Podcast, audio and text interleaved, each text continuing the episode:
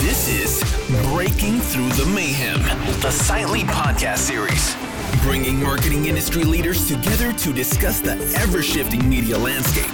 Learn about the ins and outs of real time marketing, brand safety, influencers, data privacy, technology, and so much more. All from industry experts with real experience giving you the real answers. Now, let's break through the mayhem. Welcome to a brand new episode of the Breaking Through the Mayhem podcast. Today, we've got something truly special for you. We delve deep into the heart of innovation, leadership, and marketing.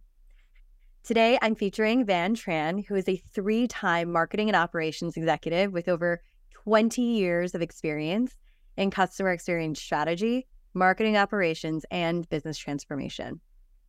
She shepherds businesses and teams through complex marketing and operational transformation, enabling exponential growth. Welcome to the show, Van Tran. Thank you, Michelle. I'm so happy to be here. I'm so excited to have this conversation. I, me too. Um, so, what the listeners don't know is that you and I are also friends outside of this. So I'm going to try to keep it as professional as possible. But I'm just so, so grateful that you are here with us today for Sightly's podcast. So, to just introduce you a little bit to our audience, can you tell me a little bit about your professional and personal journey as a MarTech and RevOps um, leader? Absolutely. Um, and this is one where I would say, if I were to sum up my career, including the most recent API Rising efforts, um, I think about it as a career around the theme of human centricity.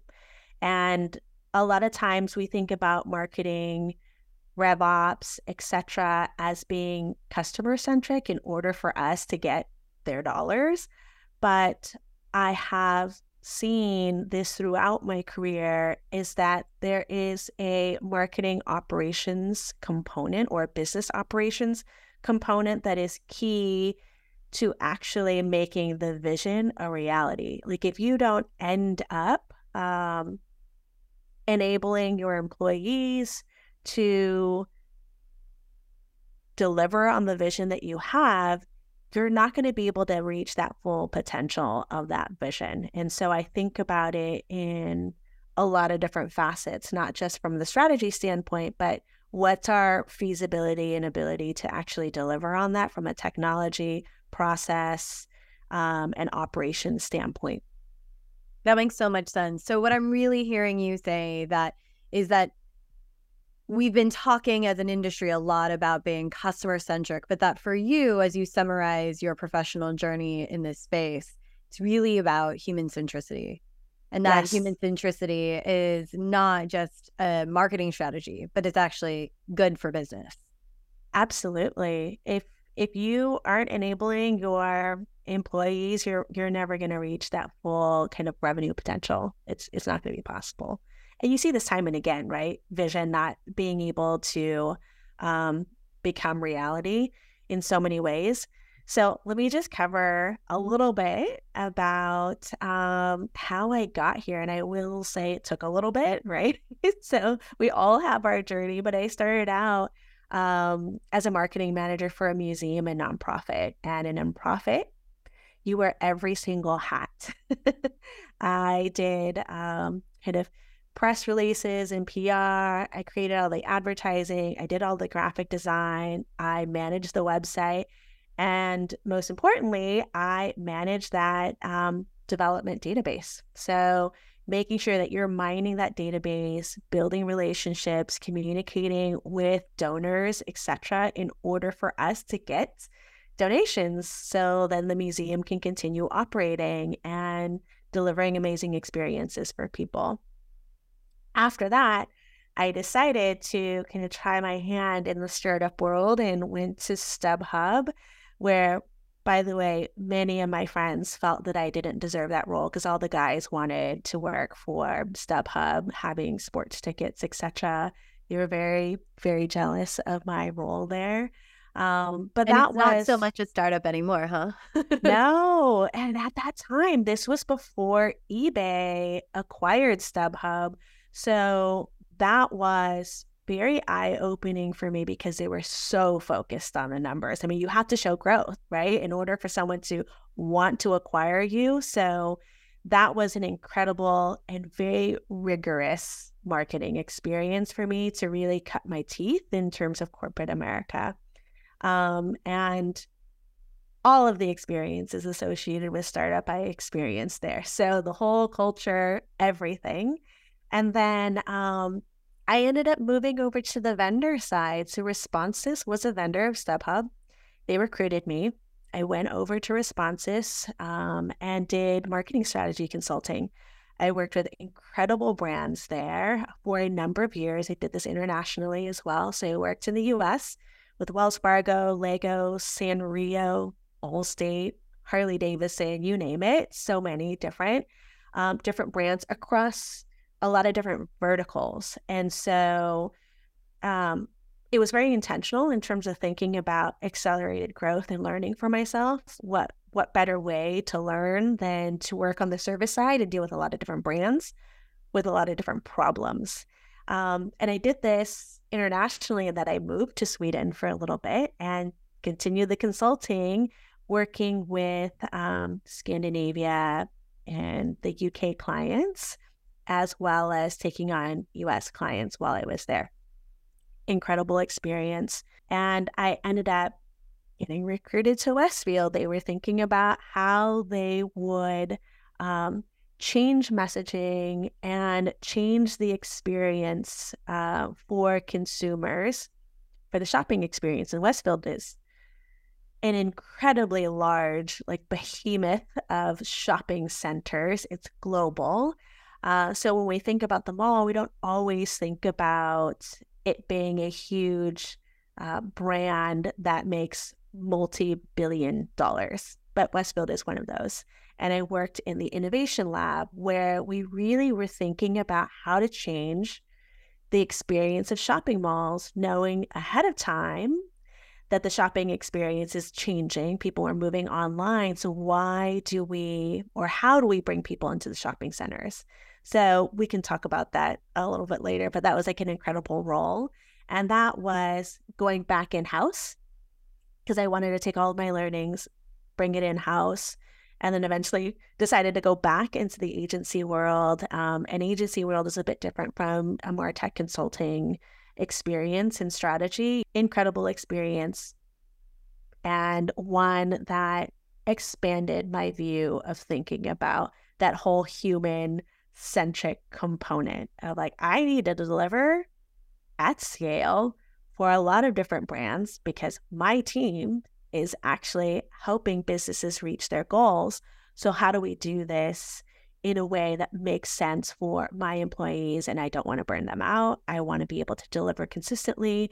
So, it's thinking about that full experience all the time. And you want to talk about all the different layers. You're thinking about the clients consumer goals. You're thinking about the relationship of our team to their team.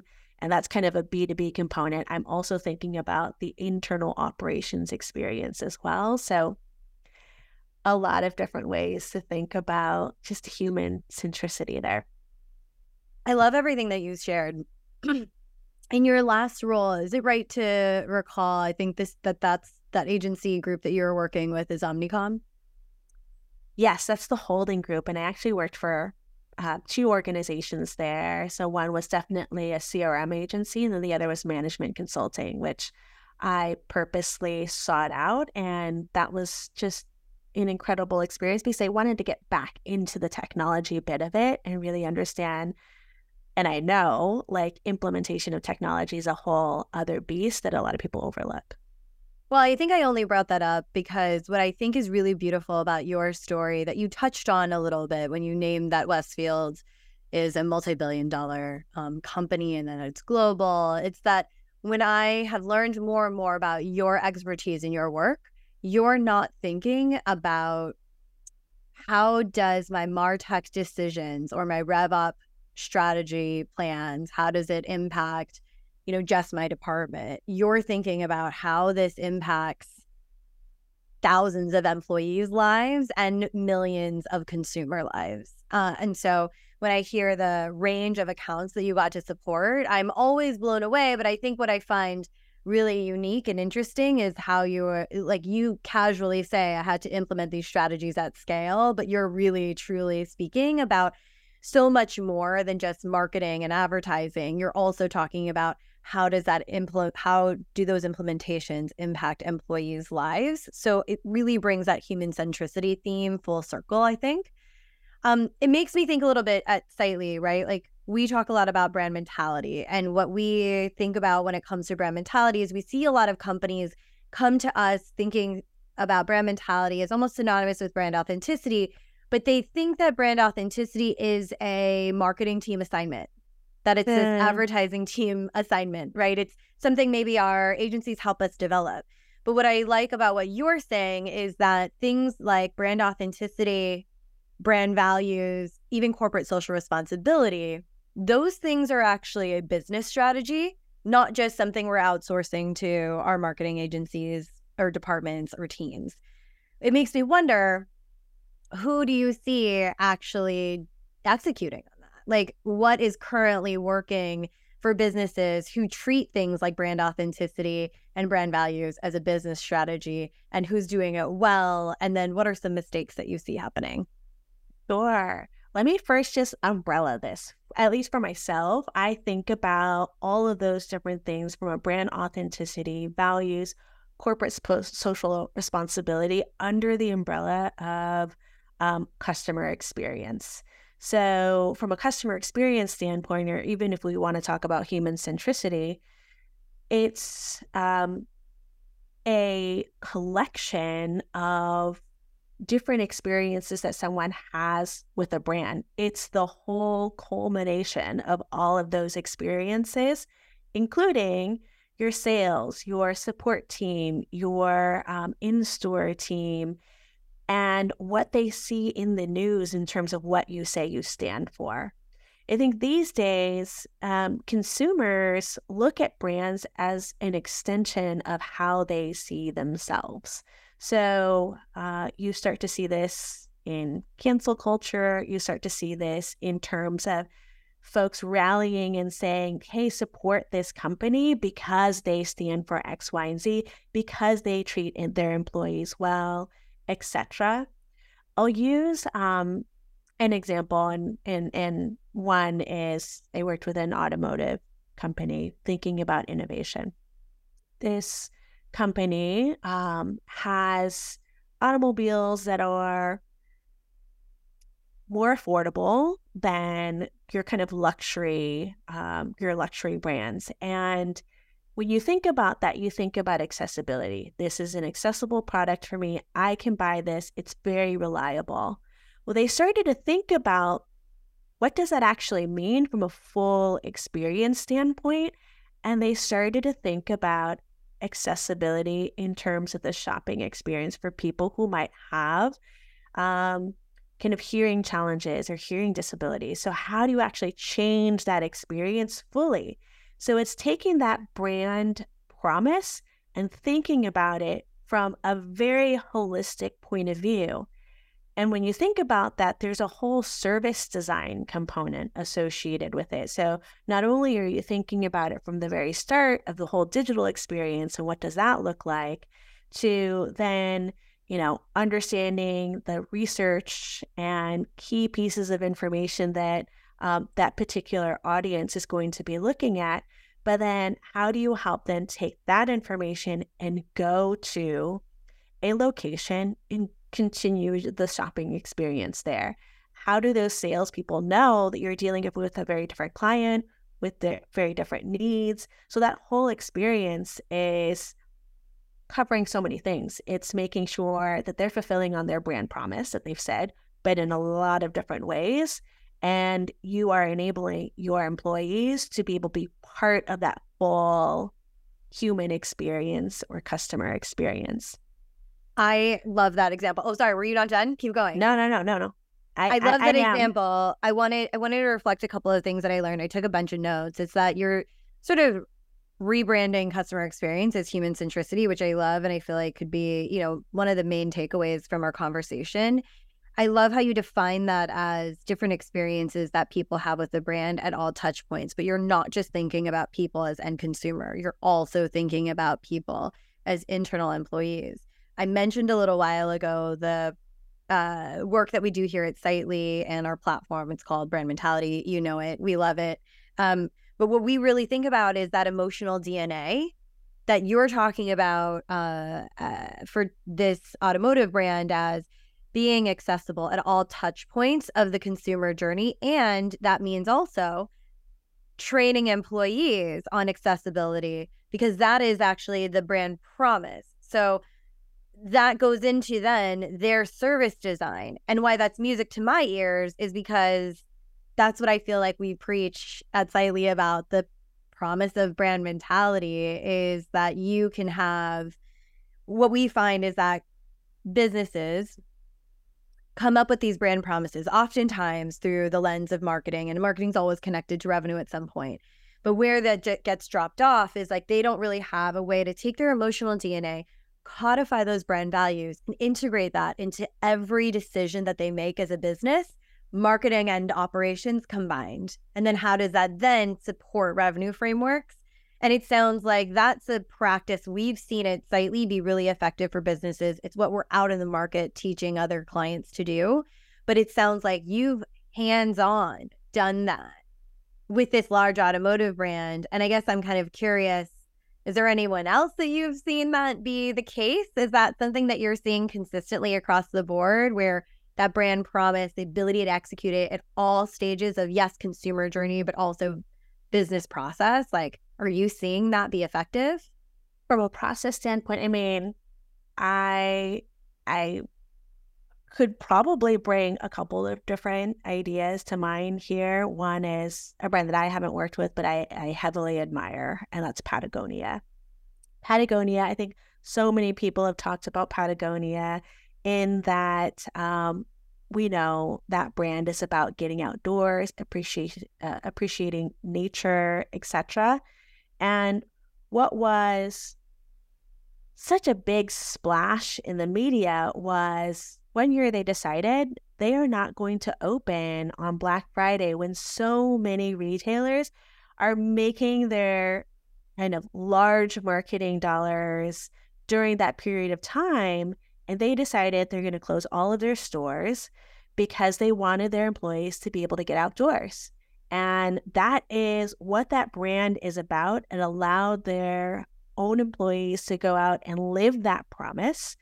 And on top of that, they decided any revenue that was made in that weekend digitally would be donated to nonprofits.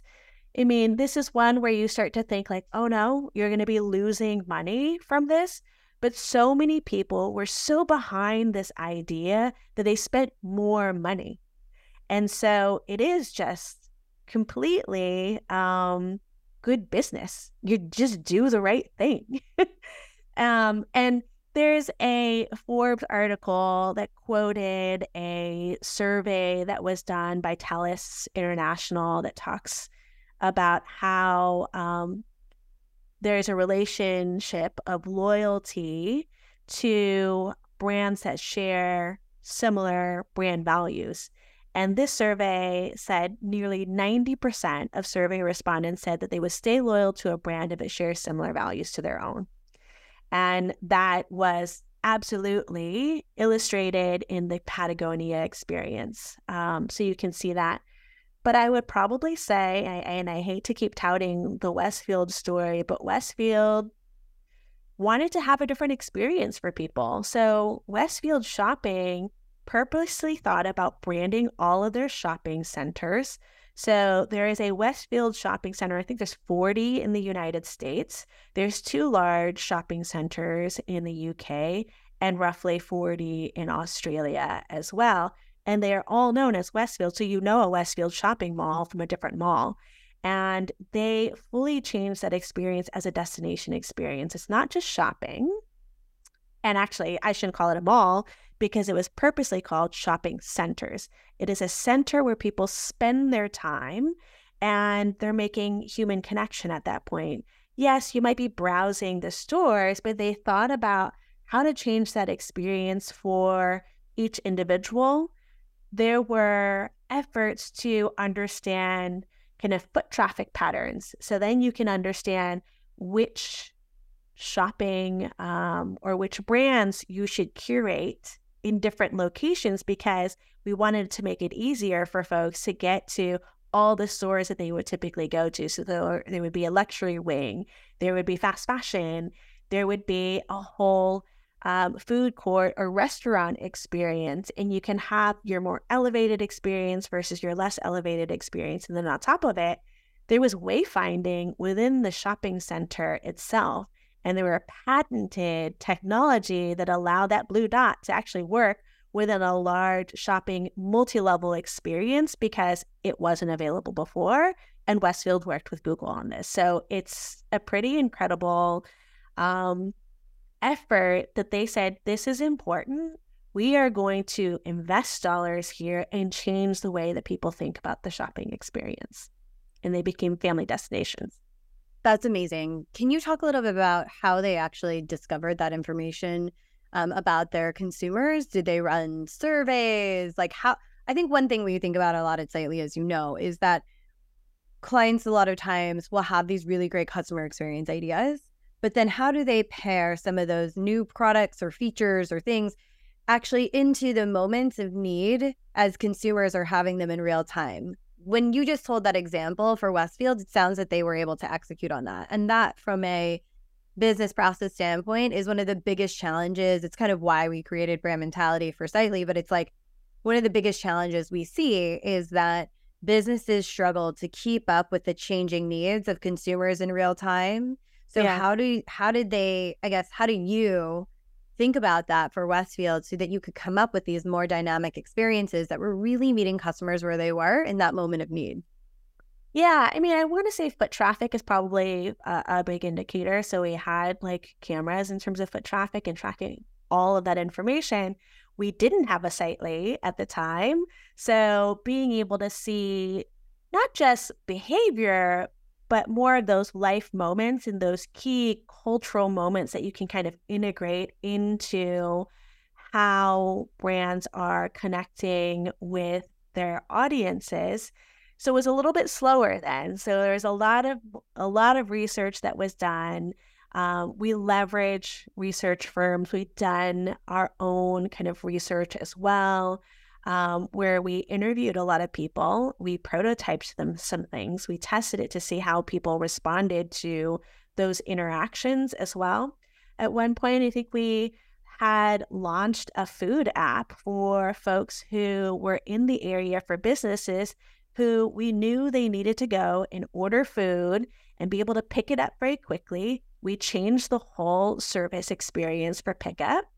Um, and that didn't necessarily um, continue on, mostly because there were other businesses that aggregated all of the sh- all of the restaurants uh, in the area, like a DoorDash and, and Uber Eats, that just made it easier from that standpoint. But we tested that out because we wanted to make sure that it was a different experience for people. So there was a lot of testing and learning and a very big willingness to take some risks and try that out.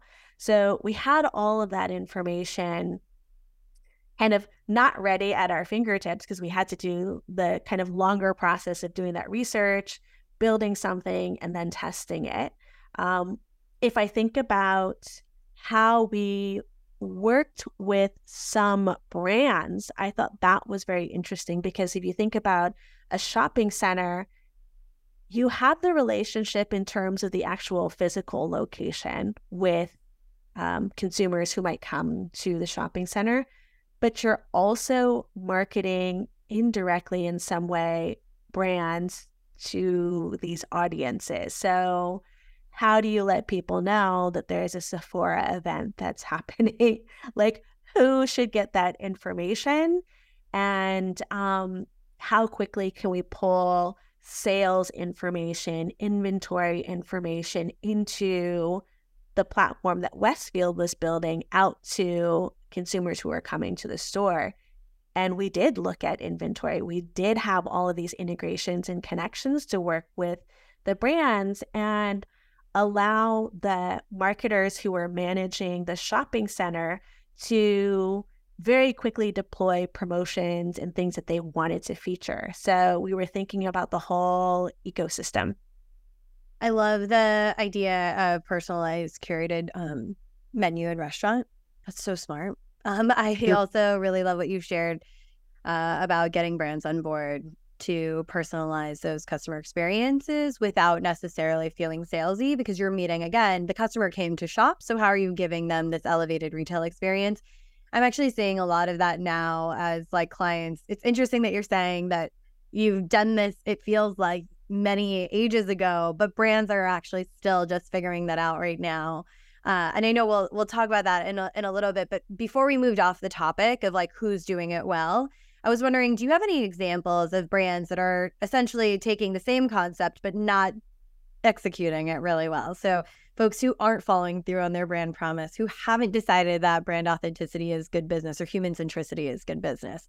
Who's what are some of the mistakes that you're seeing? Yeah, I I have two. One that is just a no-brainer and we'll just say Kanye West is a brand, right? He's totally a brand. There's all sorts of people that follow him. But um, we saw can- cancel culture is a thing. And and if you if you are not living your kind of brand authentically, if you are not taking a stand on some things, people will call you out. Unfortunately, Kanye decided to be very vocal uh, in terms of his thoughts and ideas. And very quickly, partners like dumped those partnerships with him.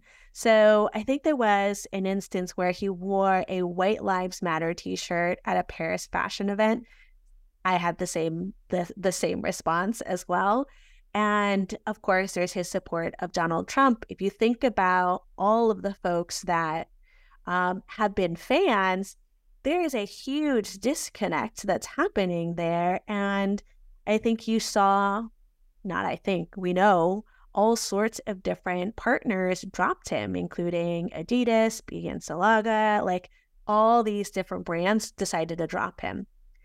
There is another brand, and I feel very conflicted about this, and this is Budweiser. Budweiser um, had partnered with a, um, a a trans influencer to kind of promote Budweiser. There was a whole backlash associated with it, and then they ended up having to pull all of the kind of efforts associated with that and that partnership. And I recently went to a diversity summit, which Michelle, you were at as well. And we were talking about this. We were talking about Budweiser and folks um, and, and Budweiser actually making an effort and saying, we want to take a stand on um, kind of gender. Uh, a gender point of view and being supportive the, of the LGBTQ community. And they did. They did in a big, big way, but they had to pull back and it, it hit their bottom line for sure. And there was backlash on them pulling back. And for me, I ended up saying, like, yeah, well, they walked it back really quickly because they were concerned about their profits. But the person that I was talking to was uh, responding to me, and he said, I am not going to fault them for trying. And I think it's amazing that they tried and they have my marketing dollars or they have my like consumer dollars. I'll go buy, I'll go buy some Bud Light. So I thought that was very interesting as well, where it's just like we can give some brands some grace for trying as well. And, you know, there might be back and forth. So I feel very conflicted about that because my whole like um being very stalwart in your in your kind of um, point of view, you should take a stand and stick with it. But I also understand there's like some real dollars behind that. So how do you do that? And I and and I don't want to be part of that whole cancel culture that does exist. But that was an interesting one that made me think. That's actually one of the moments that brand mentality picked up um, in our platform, obviously.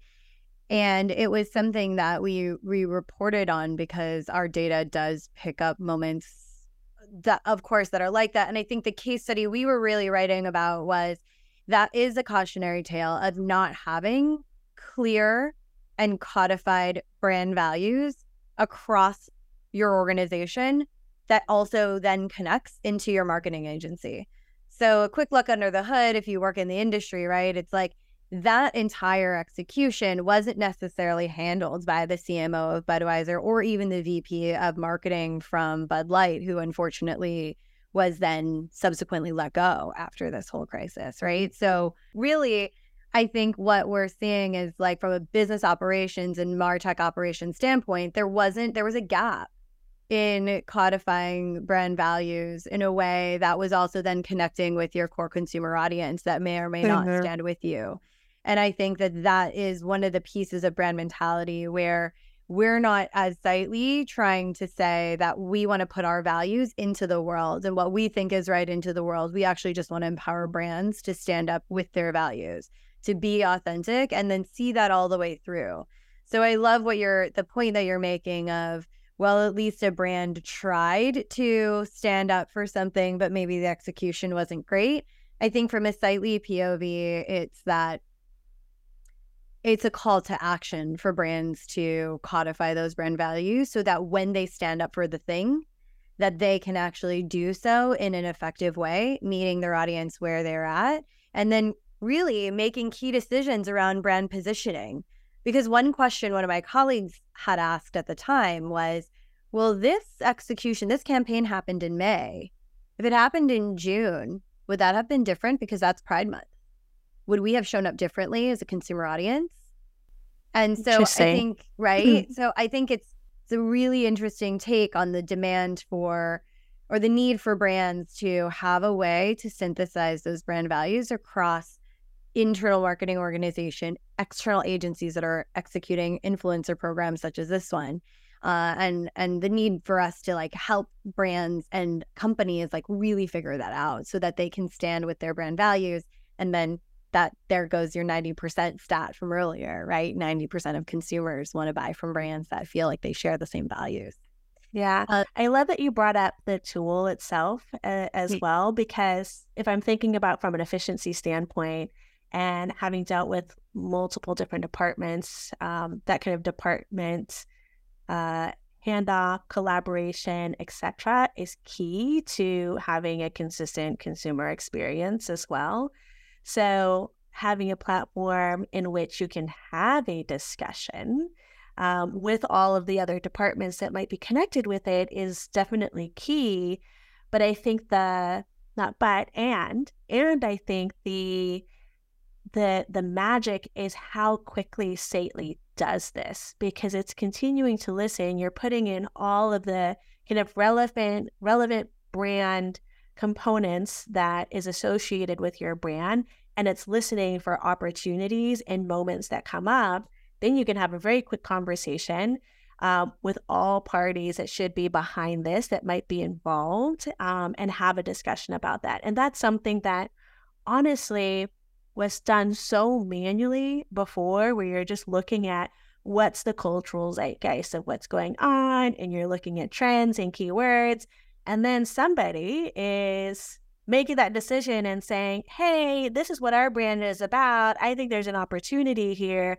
How long does that take? And how many of these moments can you actually action on? So I find that um, in my kind of efficiency mindset uh, to be something that's very compelling. Well, and thank you for saying that because then I think I learned from your um, stories about like your storytelling around career experiences you've had is that manual piece. That's what makes me always so impressed with the stories you share is because like you've done this like really heavy lift manually. And not only do I say manually about pairing research to action, but you pair research to action to organizational change. Organizational change is like turning a cruise ship. How you do yes. that manually is like incredible, honestly. Yeah. And you have to be able to find the benefit for everybody involved, right? Change is hard, change takes effort, and change takes time. But on the other side of it, is it going to be a better experience for everybody? Is it going to make every department's life a little bit easier, better? Are they going to feel safe in that change? I mean, where we are in the midst of gigantic change with AI right now. So, how do you think about this from an operations standpoint, from an employee trust standpoint? And of course, there's all sorts of upsides from a consumer experience standpoint as well.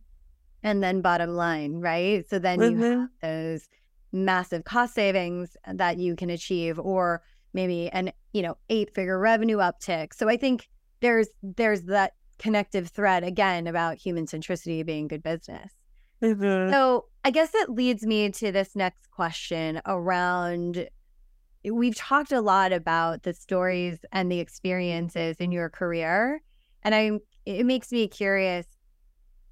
It feels like we're repeating some themes right? Mm-hmm. and that's great and I think from a listener standpoint they're like oh, okay great I have a lot of case studies for for the talking points here. But I guess it makes me wonder how has your advice or leadership with clients and businesses evolved over the last two decades? A lot has happened. AI, right? There's a lot of transformation that has happened in the last two decades. But how has that impacted how you lead clients to navigate the challenges of today? Yeah, I think solving it has changed over time because technology has evolved and honestly, I think technology and consumer um, savviness around data and experience is also impacting how businesses respond. So, those two are two key drivers in terms of how businesses are thinking about customer experience right now the technology allows us to scale. Um, and two decades ago, we were thinking about segmentation and automation.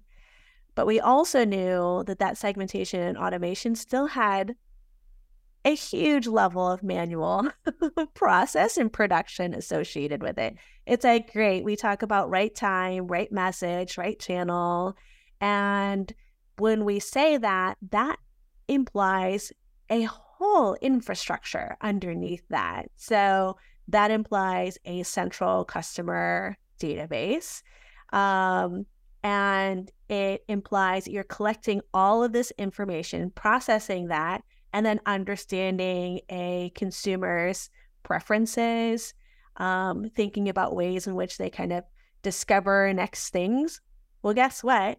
most of the time at that point in time, it was all someone saying, okay, if somebody likes this, then they're probably going to like this other thing as well, unless you've got all that data. And you're making all of the production and assets after you've done that understanding. It's not done real time at that point in time. So it's just like really segmentation and maybe hyper segmentation. And then the production for that becomes a cost decision. Like, how much time are we going to spend um, creating different assets for every possible permutation of messaging. And then, even then, I think a lot of people were doing that in a very clumsy way. So you would see like a newsletter with a bunch of modules and communications that had a bunch of products that just felt so random to you, or it's just like, here are your picks based on blah, blah, blah, blah. And you know, people were savvy to that. It's like, okay, you you've seen me like a couple of things, but it still wasn't a great experience. You people started craving that more human experience associated where you're having a conversation and somebody's bringing in their point of view into it as well from a discovery standpoint. So that also has changed now where you're dealing with more AI decisioning, I think the production of that is going to be really interesting to see with AI creation of content. So that's going to um, to change in terms of that more kind of immediate messaging. But I think where we also need to pay attention to is that actual real human component. How are we enabling our in store folks, our sales folks, our field people, our sales team to get real time, up to date information so they can have these conversations with consumers um, and with their kind of prospects and clients. And that is going to be key. I think I I wrote down so many notes about everything that you just shared. One of the big takeaways that I really heard is that your advice to clients is changing with the times because the technology has changed, but what's not changed, what's still coming back is as technology advances, the need for that human expertise overlay. That's not Yeah. going anywhere. Yeah. that is definitely not going anywhere. Um, and so, like, the technology changes, but consumers are just continuing to demand more. Like, they're demanding so much more, and you have to pay attention to that. Um, that human aspect of it is still quite, quite important, even with AI, because we've seen AI fumble. and you keep, how many times have you inserted prompts into ChatGPT and not gotten what you wanted back? And then mm-hmm. you kind of give up and write your own like more human communication that's Right, kind right. of needed. So I don't think that's going away. I think the fear that folks have in terms of AI taking over from a marketing aspect is different. I think it's really about understanding how you can leverage these tools. And that has been the constant. It's like, okay, how much of this um, can I leverage from technology? And I still need to bring my point of view, my expertise, my very humanness and ability to um, discern nuance and and read the room per Yep. se becomes important. Yeah. And I love that you're saying this. I feel like it's exactly the same evidence that we've seen with our clients on brand mentality. That's exactly what they tell us. They tell us the same thing that you just said. The things that they love about our work is the fact that they do get to insert their POV through their profile. The things that they like about our AI is it looks at those nuances and context in real time moments. And I think that your your experience and your advice is exactly in line with like what we see out in the world in the industry, uh, what the industry needs now. So to kind of wrap us up, because we talked about a lot, I love how we kind of continued to come back to this human centricity theme. You're clearly a thought leader in this space. You shared deep experience with us across the board. I wonder if we can, you know, summarize it all together. So, what would Van Tran's playbook for success be so that if I walk away from this podcast, I can actually implement some of the best practices that we talked about today? Sure. I would think about it. I mean, it's it's three things, but most importantly, it's two things. One is what's the impact to the consumer experience or customer experience? Experience makes up, I don't know, a huge percentage of how people perceive a brand. And we know experience is a collection of different things across different channels and people, etc. The other thing is impact to user experience. People who are using technology, if we're thinking about MarTech, is how usable is this? What's the operational um, considerations that you need to list out and understand in order for your team to maximize all of the features, functionality, and deliver on that vision that you have for consumer experience? So that's going to be key. And I think in that bullet alone, that means you actually need to bring them into that process when you're decisioning on that technology. Because how many times have senior leaders decided that they know what's needed, but they haven't been in product in 10, 15 years that they actually are so far removed from the pain points, they don't understand what they're trying to solve for. Um, so I think that's going to be a key component. And I think about this as in terms of inclusive decisioning, if we think about human centricity in general. And then last, because I'm also like a, just a data nerd as well, is that oftentimes technology is moving so quickly. You're like one product that covers so many different aspects of the um, features and functional functionality that you need changes. So you want to be able to take something out and replace it with something else fairly easily. So I'm always thinking about does it enable us to gather this information and get the data? So I think about data and extensibility. Its ability to integrate with other products is going to be key, and its ability to collect data granularly so that you can actually see the performance information and be able to get the learnings that you need to measure customer impact, to measure usability. So all of that becomes really important. Okay, amazing, amazing. So I feel like the Van Tran playbook for success is thinking about that impact to customer experience, user experience and usability and operations, and then essentially ability to look at granular data and then to scale it. Mhm.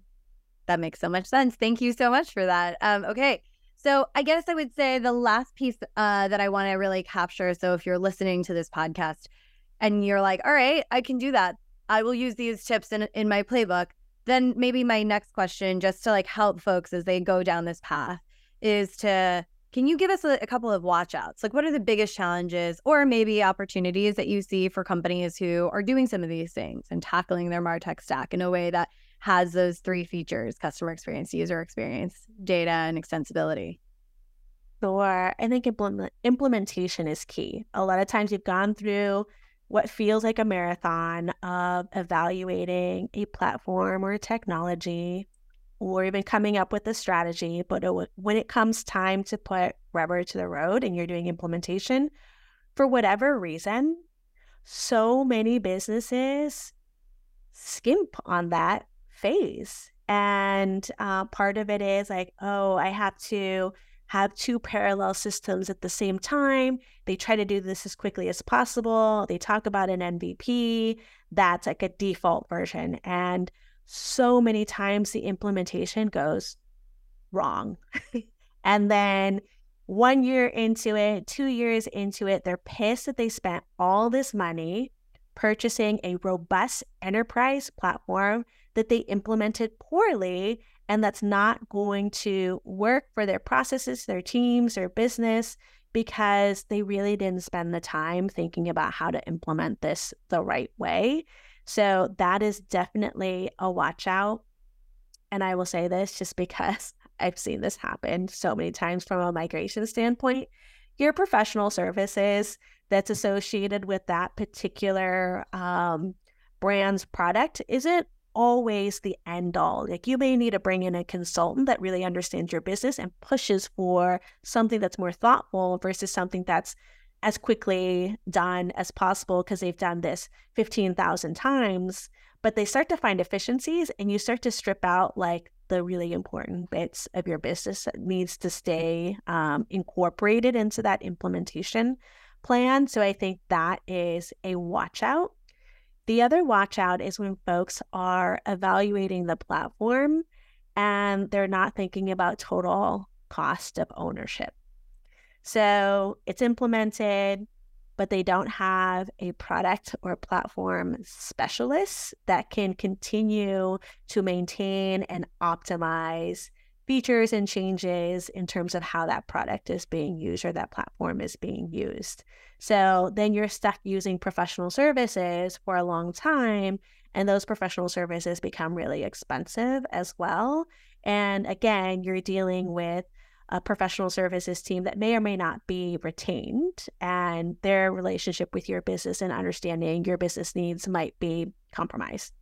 All right. So that brings us to the end of our talk today, which means that I get to ask my favorite lightning round question. So these are just really quick ones that I think help us wrap it all together, especially as I think about, you know, why is Sightly creating brand mentality and kind of like putting this work into the world. So our lightning round questions to kind of bring it all together um, are the first one is name your favorite mission driven business and why. Uh, Headspace. And it's for multiple reasons. I am a big fan of meditation. I definitely believe in it, but it's also a technology company, and I find that fascinating. So it has this incredible mission to make lifelong mental health accessible to everybody. But we all know like our effort to care for ourselves gets interrupted and we have all sorts of excuses not to take care of ourselves. And I feel like they have spent so much time trying to understand what these hurdles are and give it to you piecemeal and help you build these um, routines and um, habits into your everyday life. I just think they do an incredible job. I remember using them back in I'm going to date myself well over a decade ago when it was like a tiny little, just somebody recording their kind of meditation to now it being an app and something that's like an enterprise level tool. So incredible, mission oriented, solving from a technology standpoint. I love it. Yeah, I just actually had a chance to meet with their chief of staff of care services. Uh, her name is Nicole. She's absolutely incredible. And when you hear her speak about democratizing access to mental health support, I, it's it's really powerful what they're doing. All right, second and last question: What would you, Van Tran, leverage your courage for? Making us more human.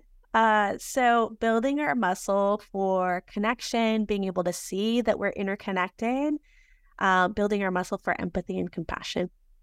Uh, thank you for that. All right. Well, before we close out today, is there anything else in terms of like where can people find your work? How can they connect with you after listening to this episode?